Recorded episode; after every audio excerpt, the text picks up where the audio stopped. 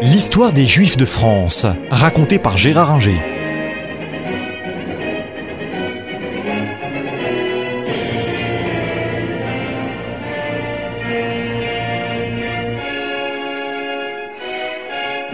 La guerre de Cent Ans commence en 1340.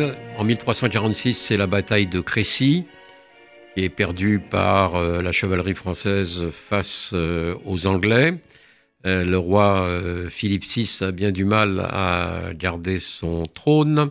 Et la peste noire s'abat sur le royaume en 1348 comme sur l'ensemble de l'Europe. le successeur de Philippe VI, c'est Jean II, dit le Bon, et qui, à la bataille de Poitiers en 1356, est euh, fait prisonnier par euh, les Anglais, malgré le combat mené par le dauphin, le futur Charles V, père gardez-vous à gauche, père gardez-vous à droite. Euh, malgré cela, le roi est prisonnier et les Anglais l'emmènent à Londres avec quelques nobles de haut lignage français et exigent des rançons lourdes. Alors pour payer ces rançons, c'est pas facile, d'autant que euh, les euh, caisses de l'État sont vides.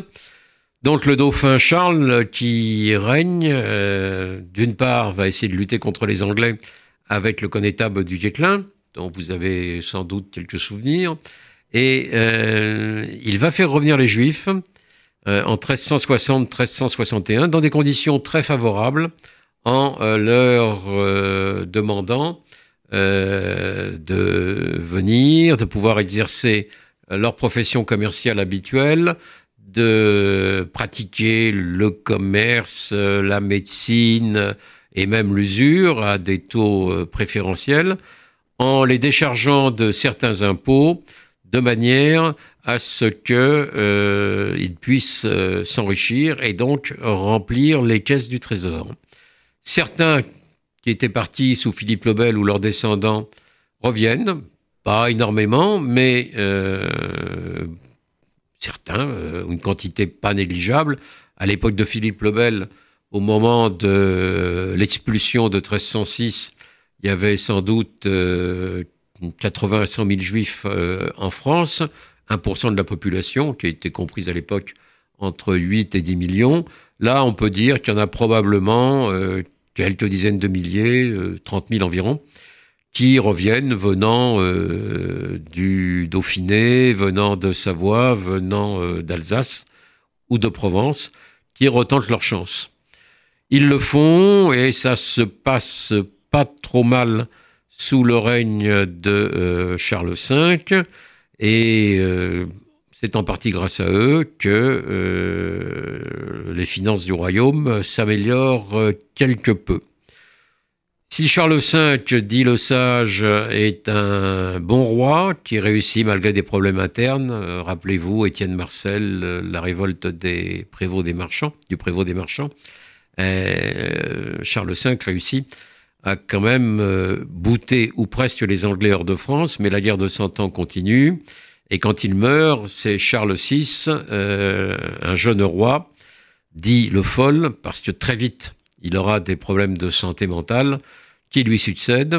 Et en 1394, Charles VI, sous la pression populaire, encore une fois, et euh, c'est malheureusement vrai, euh, expulse les Juifs. Et je dirais que là, il les expulse définitivement tous les Juifs sont amenés, en laissant leurs biens, à quitter le royaume, mais tout ça se fait euh, en ordre. Euh, euh, Charles VI donne un délai d'un mois, puis de deux mois supplémentaires, et pour certains un peu plus, pour permettre aux Juifs de liquider leurs biens et de partir, et pour éviter que la populace leur tombe dessus, il les fait accompagner militairement aux frontières du royaume.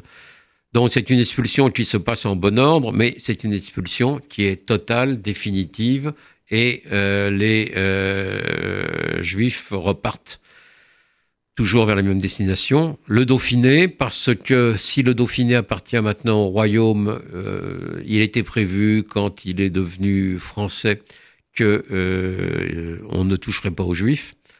on n'y touche pas, c'est vrai.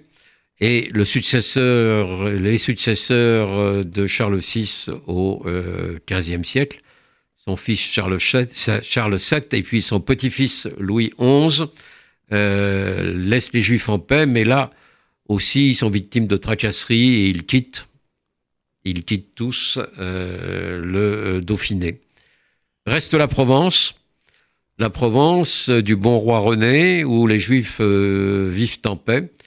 Et Louis XI annexe la Provence à la fin du XVe siècle et n'a aucune envie de chasser les Juifs. Il est suffisamment intelligent pour savoir que les Juifs peuvent rapporter de l'argent au royaume.